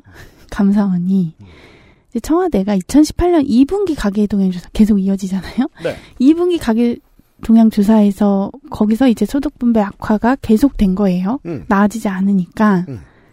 이번에는 이제 청와대가 그러니까 2분기에는 표본 가구가 늘고 고령층 비중이 높아져서 음. 전년도랑 올해 퉁- 통계 수치를 직접 비교할 때 주의해야 된다. 이런 해- 내용을 넣으라고 했다. 그게 또 이제 압박이다라는 게 감사원 주장이에요. 이걸 넣으라고 하는 게 왜 문제일까요? 예를 들어 제가 마스크 거를 봤습니다. 폭력적인 내용이 있을 수 있으니 시청에 주의하라는 내용을 넣으라고 했으면 압박인 거예요? 그러니까 이제 설명을 넣으라고 했다는 것에 대해서 이제 음. 그것도 뭐 조작 처럼 뉘앙스를 풍기고 있는 건데, 음. 그러니까 감사원 조사한 바로는 황수경 당시 통계청장이었어요. 음. 황수경 당시 통계청장은 아 이렇게 표본에 문제가 있다는 해석에 동의하지 않았는데, 음. 근데 통계청이 황 청장한테 보고도 안 하고, 그러니까 통계청 직원들이 음. 청와대 수정 요구를 들어줬다. 이게 문제라는 거예요. 근데 수정 요구를 들어줬다는 건 통계 수치를 직접 비교할 때 주의해야 한다라는 문구가 들어간 걸 정도. 네, 그쵸. 근데 사실은 그걸 넣은 이유는 소득 분배 악화가 단순히 소득 분배 악화가 아니라 표본 때문이야 라고 뭔가 물타기 같은 내용을 넣으라고 했다. 이제 이게 주장이에요. 그죠. 이쪽에서 봤을 때는 엄청난 비리인 모양이에요. 감사원에서 봤을 때 이게. 네, 근데 하필 이제 공교롭게 사실은 그 직후인 2018년 8월 26일에 그 청와대가 원래는 통계청장은 한 2년 안팎 재임을 해요. 음. 근데 그 통계청장을 임명한 지 13개월 만에 면직을 시켰어요. 음. 그 황수경 전 청장이란 분을. 그러면서 이게 경질 논란이 있었거든요. 그렇군요. 당시에 그 청장이 막 뭐 언론 인터뷰에서 음. 왜 잘렸냐며 이런 거 물어봤을 때 음. 내가 그렇게 윗선의 말을 잘 듣는 편은 아니었다 이러면서 약간 여운을 남기면서 뭔가 이렇게 뭔가 조작을 시키려다 경질한 거냐 마냐 막 이런 논란이 있었어요. 그죠. 그래서 이제 자꾸 황 청장 얘기가 나오는 건데 감사원에게 영감을 줍니다. 음, 그랬구나라고 했는데 이제 그 황전 청장이 경질되고 나서 후임 통계청장으로 임명된 게 강신욱 보건사회연구원 사회보장연구실장이었어요. 음. 근데 이제 여기서 또 다른 또 조작스러운 걸 했다고 주장을 하는데 네 감사원이 그러니까 얘기하기를 이 강신욱 전 천장 이 황수경을 밀어내고 뭐 된 이 사람 그러니까 이, 이 감사원이 보기에는 음. 이 사람이 문재인 정권 인사. 네. 이 사람이 취임하고 나서 2019년 8월에 경제활동 인구 조사 근로 형태별 부가 조사라는 게 있습니다. 음. 매년 8월에 그런 걸 발표하는데 그 결과 기간제 노동자가 기간제 노동자 있잖아요. 우리 계약직. 음. 그 사람들이 전년 동월 대비 80만 명 가까이 늘었어요. 2019년에. 네. 사실 이거 80만 명 가까이 늘으면 되게 큰 일이거든요. 음. 엄청 많이 든 건데 그러네요. 근데 이거를 또 청와대가 뭔가 설문 방식이 바뀌어서 그렇다 이런 식으로 몰아갔다. 음. 그리고 이제 강신욱 전 청장이 그 사람이 이제 청와대 뜻을 보도자료 참고란에 반영을 해줬다. 그래서 이게 문제다라고 또 주장을 합니다. 그러니까 청장한테 안 알려졌으면 안 알려졌다고 수사 의뢰를 할 것이고 음, 어, 청장하고 얘기를 해서 청장이 반영했다 그러면 외압이라고. 반영 그렇지, 뭐라고 그렇지. 할 것이고. 네, 음. 바로 그런 구조를 가지고 있는데 진퇴양난인데 네. 그러니까 이게 무슨 얘기냐면 원래는 이전에는 경제활동 인구 조사할 때 지난주 그 당신이 일하는 직장에서 고용계약 기간을 정했습니까? 이렇게 물었을 때 정했다. 이렇게 답해야만 기간제로 분류가 됐어요. 네. 그러니까 기간제라는 게 기간을 정하고 2년까지만 음, 하는 맞아요. 거잖아요. 음. 근데 최근에는 어쨌든 국제적으로 노동자를 분류하는 그 기준이 좀 강화가 돼서 음. 그래서 나는 고용계약 기간 안 정했어 이렇게 답한 사람들한테도 그러면 당신은 고용 예상 기간이 얼마입니까? 이렇게 물어보는 거예요. 음. 그러면은 어 근데 나 뭔가 기간이 있는데 이렇게 좀 생각을 다시 하고 자기가 기간제구나 나도 기간제였구나 이렇게 좀 인식하는 음. 그런 사람들이 늘어났다는 거예요. 이 통계 방식의 변화로 인해서. 고용 예상 기간은 얼마입니까라는 질문이 추가되었을 때 네, 추가되었을 있는 때. 인식과 답변의 변화. 네, 네. 그러니까 어, 나 기간제구나 이렇게 생각하는 사람들이 늘어난다는 거죠. 음. 그래서 이거를 이제 뭐 소위 병행조사 효과라고 부르는데 음. 그러니까 이렇게 병행조사 효과로 늘어난 기간제라는 것을 이 수치를 청와대가 30만에서 50만으로 이렇게 줬다는 거예요. 그래서 이 통계청은 원래 이렇게 이렇게 조사가 바뀌어서 늘어난 사람의 수치를 한 23만 명, 36만 명 뭐 이 정도로 추정했었는데 이거를 사실은 면접 조사도 해서 정확히 엄밀하게 했어야 되는데 그렇지 않고 그냥 청와대 말을 들어서 이게 무슨 한 소리예요? 30만, 35만에서 50만 명이 이 병행 조사 때문에 늘어났다. 설마 50만 명을 다 면접 조사하지 않았으면 불법이라고 몰아가는 소리는 아닐 거 아니에요. 예, 그러니까 뭔가 아무튼 검증 절차를 거쳐야 되는데 그러지 않고 음. 그냥 수치를 키워줬다라고 이제 감사원은 보고 있는 거죠. 음. 그리고 뭐 비정규직 늘어난 숫자 그림 이런 것도 삭제하고 막 이랬다고 그걸 청와대 지시를 받아서 했다라는 그죠. 주장입니다. 보디테일까지도 보죠. 비정규직 증감 숫자 그림을 보도자료에서 삭제한다. 정치적으로 불리할 것 같아서 삭제할 수 있죠. 도의적으로 비난을 받을 수도 있죠. 네. 근데 이게 조작이냐 그러면 비정규직이 이게 수사일에 할 음. 일이에요? 비정규직이 늘어난 것을 실제로 숫자를 바꿨느냐 음. 혹은 늘어나지 않았다고 했느냐라고 하는 거는 다른 문제라는 거죠. 그죠. 예. 기- 디테일을 사실 더 보십시다. 네네 사실 이것도 이제 구조적 문제가 있는데 한국 사회에서 비정규직 규모가 정확히 얼마인지는 굉장히 오랜 논쟁의 대상이에요. 음.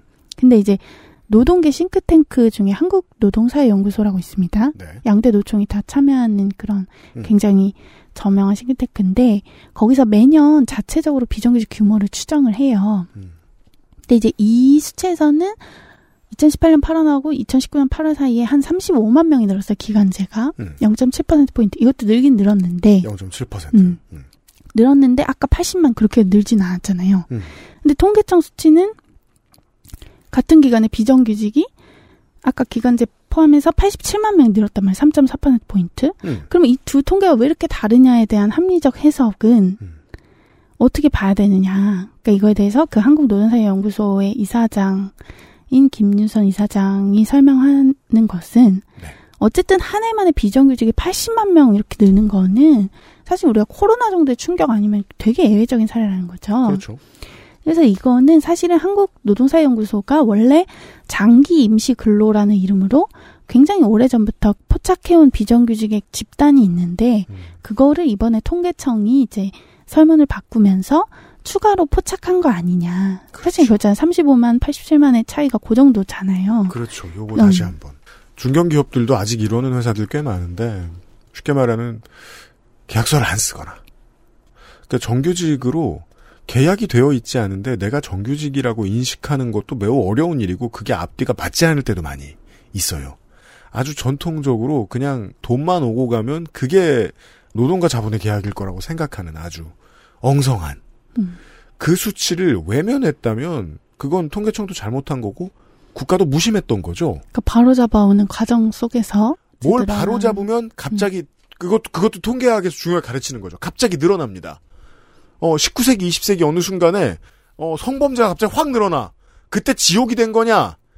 통계에 잡히기 시작했다는 뜻이다. 그건. 그러니까 그런 식의 설명들이 필요한 그럼 안 잡아도 되는 걸 왜 잡아? 하고 감사원이 너 고발 이런 얘기가 된 거예요. 그러니까 음. 물론 이제 뭐 노인 비정규직 늘어나고 여러 가지도 있겠지만 기본적으로 이 정도 사이즈가 늘어났다는 건 이제 통계 그 조사 방식이 바뀐 것도 영향을 미쳤을 수 있고 그 영향을 설명한 거잖아요. 그리고 그 바- 방식이 바뀐 건 새로운 깨달음을 얻었다는 뜻입니다. 그렇죠. 네. 예. 그래서 그러니까 이 사람 말은 늘어난 비정규직 숫자 자체 그거를 줄였다면 인위적으로 줄였다면 그거는 뭐 그거야말로 빼- 빼박 조작이죠. 캔트인 어, 네. 통계 조작이지만 음.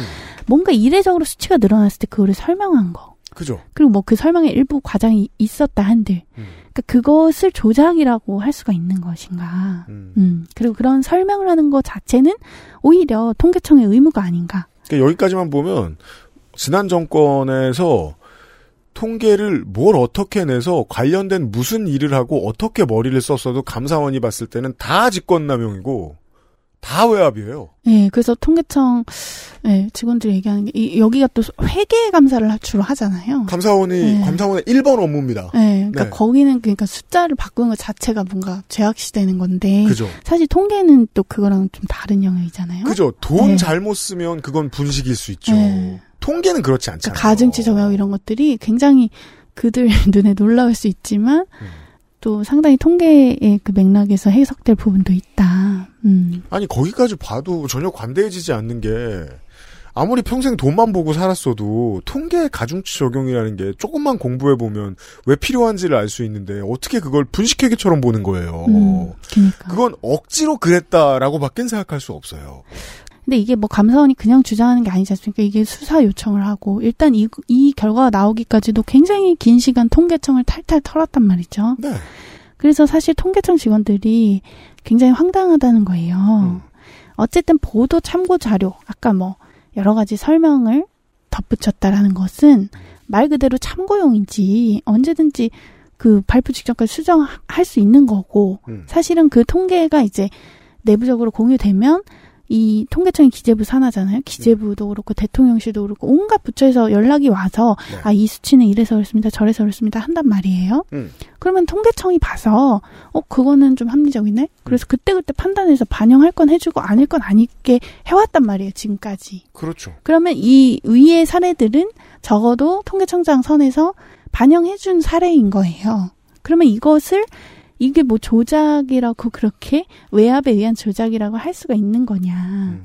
그래서 사실은 뭐가 문제인지 좀 잘 모르겠다. 특히 통계청 음. 직원들은 그렇게 주장을 많이 하고 그러니까 있고. 모든 부처에서 모든 부처는 다 타 부처 간의 커뮤니케이션을 통해 업무를 완성시킬 거 아닙니까? 회사 음. 일을 해보면. 국가도 당연히 그렇잖아요. 예를 그쵸. 들어 여성가족부에서 이번에 분기에 보니까 학교 폭력과 관련된 피해자의 숫자가 예전에 어느 저 지역에서 훨씬 늘어났대. 그래서 그 지역에 관련된 교육 예산을 늘리고 채용을 몇 명을 늘리도록 합시다. 라고 얘기를 해요. 그러면 그게 기재부나 청와대하고 뒷거래하는 건가요? 자리 늘리려고? 음, 감사원의 눈엔 그렇게 보일 수 있다는 거 아니에요. 음. 뒤집어서 얘기해보죠. 내가 싫어하면 어떻게든 수사 잡아놓을 수 있다는 얘기입니다. 그러니까 이거를 감사원이 한다는 게 참 문제적인데 심지어 이게 원래 감사원의 감사 결과는 감사위원회의 의결을 거쳐야 되는데 그게 최종 결과인데 이거는 중간 조사 결과예요. 네. 그래서 사실은 최종 결과에서도 이게 바뀔 수 있어요. 음. 일부 의혹이 뭔가 사실이 아닌 걸로 밝혀지거나 혹은 나중에 수사나 재판 과정에서 또 아닌 걸로 밝혀질 수 있겠죠. 음. 그렇지만 이미 피해는 발생하는 것이 그 사실 이 통계조사 실제로 다니시는 분들이 그 공무직이라고 하는 공무원이 아니지만 왜 네. 그 무기계약직인 그런 분들인데 그렇죠. 그분들로 구성된 그 전국 통계청 노동조합이 있습니다. 음. 거기 이진우 위원장이 말씀하시기를 예전에 그 통계청장 경질 논란 때 그때도 굉장히 사실 불신을 준 거잖아요. 음. 그래서 그때 한 3개월 동안 조사를 거의 못했대요. 그러니까 이 사람들은 찾아가서 막 물어보고 이런 조사를 하는 건데 그죠. 그 조사가 거의 불가능한 게 이 조사 받는 사람들이 당장 어 우리 이거 응답해봤자 너네 조작하는 거 아니야? 이렇게 불신을 갖게 돼버리는 거죠. 음. 그죠. 감사원이 지금 하는 일은 국가의 시스템에 대한 신뢰를 갉아먹는 일도 포함되어 그렇죠. 있습니다. 정말 엄중한 일, 엄청난 엄중한 이- 주장을 막 이렇게 하고 있잖아요. 어떤 방식으로요? 자기들이랑 줄 서가지고 같이 밥 먹는 그 기자들에게 뿌려지는 기사가 오늘 저녁과 내일 아침 조간 일면에 나오는 방식으로요. 국가 자본을 갉아먹고 있습니다. 네, 아, 저는 진짜 놀랐는데 사실 그 출입 기자 그런 분들이 너무 무비판적으로 많이 쓰더라고요. 좀 이게- 놀랐는데. 네, 그러니까 어떤 분야 상당히 많은 분야에 있어서 전혜원 기자는 동굴에서 방금 나온 사람처럼 굴 때가 있는데 실제로 이래요. JTBC 9월 22일 기사 어떻게 시작합니까? 감사원은 문재인 정부에서 부동산 통계뿐 아니라 소득 분배 통계도 조작했다고 보고 있습니다. 청와대 경제수석실은 통계청에 뭐라도 분석해야 한다며 통계 자료를 다 들고 오라고 지시했습니다. 회의를 주도한 건 이 정책의 설계자로 불리는 홍장표 당시 청와대 경제수석입니다. JTBC 취재 결과 홍 전 수석은 회의 시작부터 통계청이 조사한 표본이 잘못됐다고 인정하라는 취지로 말한 것으로 정해졌습니다. 이 어감을 계속해서 감사원의 톤과 싱크를 맞춰주는 기술이 엿보입니다. 네. 기자들 글 쓸 때 가끔 동원하는. 그러니까 어쨌든 그 기사에 의하더라도 공표된 날 들고 오라고 해서 분석을 한 건데. 그 음. 문장 하나만 더 읽어드리죠. 16일, 9월 16일 동아일보 기사입니다. 문재인 정부는 비정규직 제로 정책을 추진했음에도 비정규직이 대폭 증가했다는 조사 결과가 나오자 통계 해석과 보도자료 작성에 부당하게 개입한 것으로 드러났다. 이건 기자 이름을 쓰고 기자가 말하고 있지만 사실상 말은 감사원이 하고 있어요. 음, 이쯤 되면. 그렇죠. 네, 그것도 감사원이. 보고 있는 건데. 네. 사실은 이번 이 감사원 통계 조작 이거 논란도 당장 이제 이 조사원들은 내가 조사하는 사람들이 나한테 등 돌리는 게 무- 두려운 거예요. 그렇죠. 그리고 이렇게 되면은 이게 다시 표본 정확도 하락으로 이어집니다. 왜냐면 가장 적정한 표본을 찾아가서 얘기를 했는데 거기가 거부하면 다른 표본을 찾아야 되고 그러면 정확도도 떨어지거든요. 다만 못해 건성으로 해서 거짓말 나와. 음. 그러니까. 네. 그래서 사실은 감사와 통계 둘 다 정치와 어느 정도 거리를 둬야 되는 독립성이 중요한 기관들인데 지금 이 감사원이 이렇게 정쟁 같은 거를 주도하는 이런 상황에서 굉장히 할 수 있는 게 없어서 좀 무력하다 이런 얘기를 했습니다. 그죠. 이 전운은 이 정권이 들어서자마자 나왔던 거예요. 최재 감사원장이 했던 그 말 때문에 법사위에 나가서 대통령의 국정 운영을 지원하는 기관이라고 생각한다. 음. 감사원에 대해서. 이때부터 사회의 신뢰자본이 갉아먹힐 것은 정해진 운명이었던지도 모르겠습니다. 네. 네. 그렇습니다. 그래서 우리가 참 통계에 대해 긴 얘기를 했지만 음. 지금 감사원이 이렇게 뉴스의 중심에 있는 게 도대체 어떤 의미인가 이걸 좀 돌아볼 필요가 있어요. 그렇죠. 이 감사원 사무처라는 게 공직사회 내 검찰 역할을 하는 겁니다. 공무원의 검찰쯤으로 보시면 되겠습니다. 네. 그러면 모든 공무원을 다 할 수 있나요? 아니요. 상권 분립이 있으니까 국회랑 법원은 못 건드리고요. 음, 국정원 일부를 못 건드리는 거 빼고는 다 건드릴 수 있습니다. 그래서 생각보다 세죠. 예. 그래서 독립성, 책임성, 공정, 신뢰라는 가치 아래 회계 검사 그리고 직무 감찰 이 양대 직무를 수행한다고 하는데요. 네, 감사원이 뭘 하는지 마지막에 소개해드리고 있습니다. 예. 감사원법에 따라서 무려 감사 대상한테 이제 각종 자료, 여러 가지 서류 이런 거를 제출을 요구할 수 있고요. 그렇죠. 그리고 관련자의 출석 답변도 요구할 수 있습니다. 이 점에서 만약에 정권이 정치적으로 마음을 먹으면 감사원을 움직이고 싶은 유혹을 느낄 이유가 등장합니다. 그렇죠. 공무원들에 한해서는 검찰보다 훨씬 더 효과적인 잔혹한 수사가 가능합니다. 그렇죠. 빠르고 신속한. 그렇죠. 심지어 뭐 수사기관은 영장이나 가지가 영장을 되잖아요. 필요한데 그 말씀을 드리는 거예요. 예, 그렇죠. 근데 이제 감사원은 영장 없이도 근데 만약에 검찰과 정권과 감사원이 정치적으로 같은 이해로 연결된다면 검찰이 원할 때 영장 없이 공무원을 털 수 있게 되는 장기적으로 그런 방식이 되는 겁니다. 그렇죠. 영장이 없이도 증거조사, 대면 신문이 가능한 기구니까요. 네. 그래서 지금 그걸 하고 있는 게 아닌가라고 야당은 음. 의심하는 거고요. 음. 그러니까 근데 이제 실제로 최근에 감사원이 뭔가 힘을 쏟은 그 사안들을 보면 여러 생각이 드는 거죠. 예를 들면 정치적으로 다 한 방향이에요. 어, 문재인 정부가 월성 1호기 그 원전을 수명이 다 되기 전에 폐쇄한 게 뭔가 부적절했다고 해서 막 감사한 거 기억하실 거예요. 네. 근데 그 결론은 그 경제성 평가를 좀 일부 과장했다. 음. 그리고 이제 이렇게 감사하려고 하니까 공무원들이 문서를 삭제해서 감사를 방해했다. 음. 뭐 요런 결론이에요. 음.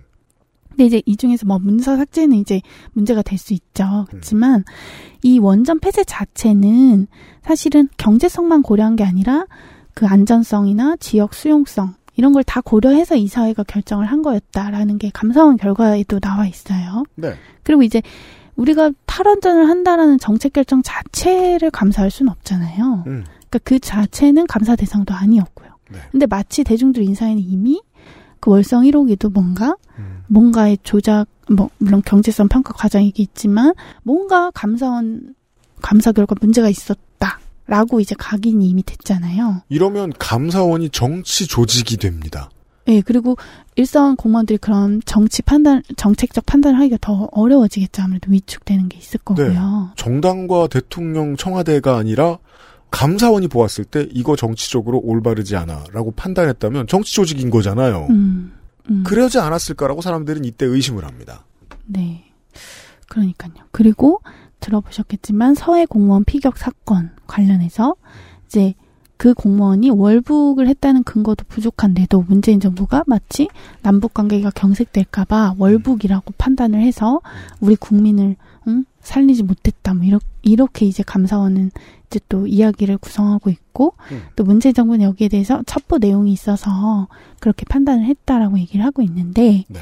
근데 문제는 뭐 이것의 결과는 더 뭐 본다고 하더라도 이 과정에서 아까 그 유병호 사무총장이라는 분 음. 지금 이 정권 실세라고까지 불리는 이 사람이 그 이관섭 대통령실 국정기획수석한테 문자를 보냈었죠. 음. 그러니까 이 감사 관련해서 뭔가 절차적 하자가 있었다고 어떤 언론이 보도하니까 네.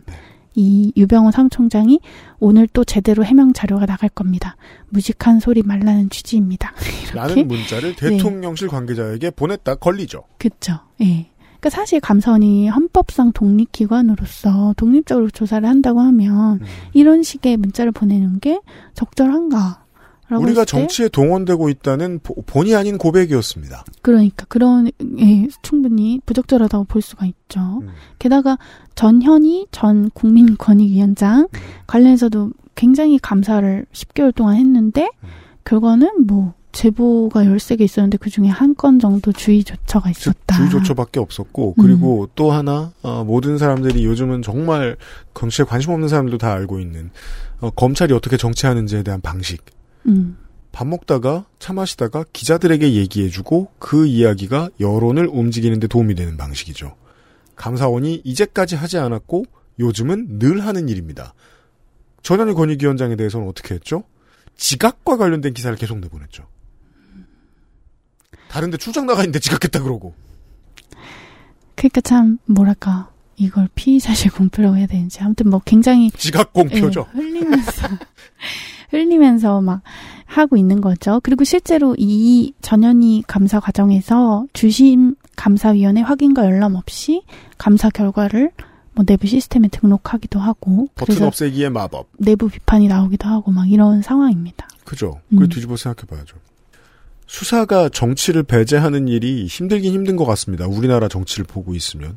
근데 정치를 배제하고 싶으면 가장 먼저 신경 써야 할 원칙은 피의 사실 공표부터 피하는 겁니다. 음. 그래서 지금 전현희 전 권익위원장의 고발로 인해서 공수처가 아, 감사원을 수하고 있는데 그 사실을 국민들은 알 수 없습니다. 왜냐하면 늘 받아 적어주던 언론들과 공수처는 같이 놀지 않기 때문이죠. 이러면 정치적이지 않게 수사를 할 수 있어요. 음. 그러게요. 뭐 공수처 어떻게 잘 해서 이번에 존재감이 있을지 모르겠는데 네. 근데 어쨌든 지금 이렇게 뭐 제가 얘기한 것만 봐도 주로 이제 전 문재인 정부 겨냥인데 음. 근데 아까 말씀드렸잖아요. 원래 감사원이 중간 발표, 그러니까 최종 보고서를 공개하기 전에 중간 발표를 하는 게 최근 10년간 10번 있었어요. 10년간 10번. 음. 근데 그 중에 이 윤석열 정부 출범 2년도 안 된 윤석열 정부에서 다섯 건이 있었습니다. 네. 그러니까 사실은 진행 중인 감사 내용은 비공개가 원칙인데 음. 이렇게 윤석열 정부 들어서 유독 이렇게 원칙을 많이 어길 이유가 있었는가? 음. 음, 이 다섯 건 중에 네 건이 문재인 정부 관련이에요.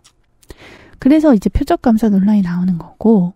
근데 그렇죠. 사실 아, 좀 답답한데 지금 음. 우리가 논의해야 될 사항이 되게 많아요. 음. 우리가 지금 세금이 50조 원 넘게 덜 거쳤고요. 음. 지금 연금 개혁 해야 되는데 그것도 지지부진하고 뭐 기후위기 관련해서 뭐 전 세계는 산업 정책을 엄청 밀어붙이고 있는데 우린 그런 거 없고 출생률도 0.78밖에 안 되고 너무나 지금 엄중한 사안이 많은데 지금 이렇게 우리가 미래를 어떻게 할 건가를 논의해야 되는데 음. 이 사회적 관심과 정쟁, 이 국감의 토론 이런 것들이 다 한정된 자원이란 말이에요. 그렇죠. 근데 이거를 이렇게 이거를 조작이라고 할 수도 없는 부분에 대해서까지 이렇게 자원을 쓰는 게 과연 맞는 건가? 그렇죠. 그리고 헌법상 독립기관인 이 감사원이 그 중심에 있다는 거를 좀 어떻게 봐야 되나. 음. 이런 건 사실 좀 씁쓸하고요. 네. 사실 또 한편으로는 우리가 박근혜 탄핵 국면에서 직권남용, 음. 직권남용으로 유죄되고 이런 적이 많았는데 그, 그 직권남용이란 칼이 사실은 어떻게 보면 부메랑처럼 그 좀 그게 굉장히 너무나 넓은 칼이잖아요. 어떻게 보면 그래서 이렇게 감사원이 이걸 휘두르게 되는 또 하나의 네, 원인도 아닌가. 그래서 직권남용죄를 어떻게 봐야 되나 이런 내 고민도 되게 많아요. 그런 고민하는 사람도 많은데 어쨌든 우리가 참 좀 여러 가지로 생각해 볼 지점이 있다. 이렇게 감사원의 주장을 그냥 받아 적기만 할 게 아니라 도대체 이게 우리가 뭐 하는 짓이지? 이런 얘기를 좀 예, 해봐야 된다. 음, 네. 그런 얘기를 하고 싶었습니다. 정치적 해석. 저도 이 박근혜 탄핵 정국 당시에 직권남용 관련된 수사에 대해서 전현 기자와 일부 의견 일치하는 부분들이 있습니다. 왜냐하면 저는 박근혜 대통령 탄핵은 조선일보의 작품이라고 믿기 때문입니다. 아 그런가요? 음. 네. 더 이상 자신들이 생각하는 자신들이 여기 자신들이란 조선일보입니다. 자신들이 속해 있는 앙시행 레짐에 협조하거나 권력의 밸런스를 맞추지 않으려고 하는 움직임을 보이자 날려버린 음. 상황이라고 믿습니다. 그렇다면 이러한 시각의 그림에서는 현 집권 여당과 검찰이 정치에 있어 훨씬 프로페셔널한 존재들이 되고 민주당을 비롯한 야당이 아주 아마추어가 됩니다. 왜냐하면 탄핵을 시킨 다음에 어떤 칼로 어떤 방식으로 박근혜 대통령을 단죄할지에 대해서 현 야당은 고민이 깊지 않았던 거죠.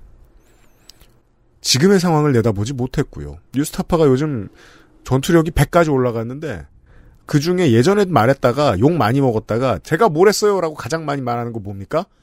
그러니까 윤석열 하지 말랬잖아요. 아, 그러니까요. 예. 문재인 정부에서 힘을 실어주고 그렇게 적폐청산으로 가버린 게. 참 너무 뼈 아프죠. 민주 정권 3기는 1, 2기 때에 비해서도 1, 2기 때의 교훈을 제대로 얻은 게 없기도 한 게 검찰을 다루는 문제를 너무 쉽고 우습게 봤다. 음.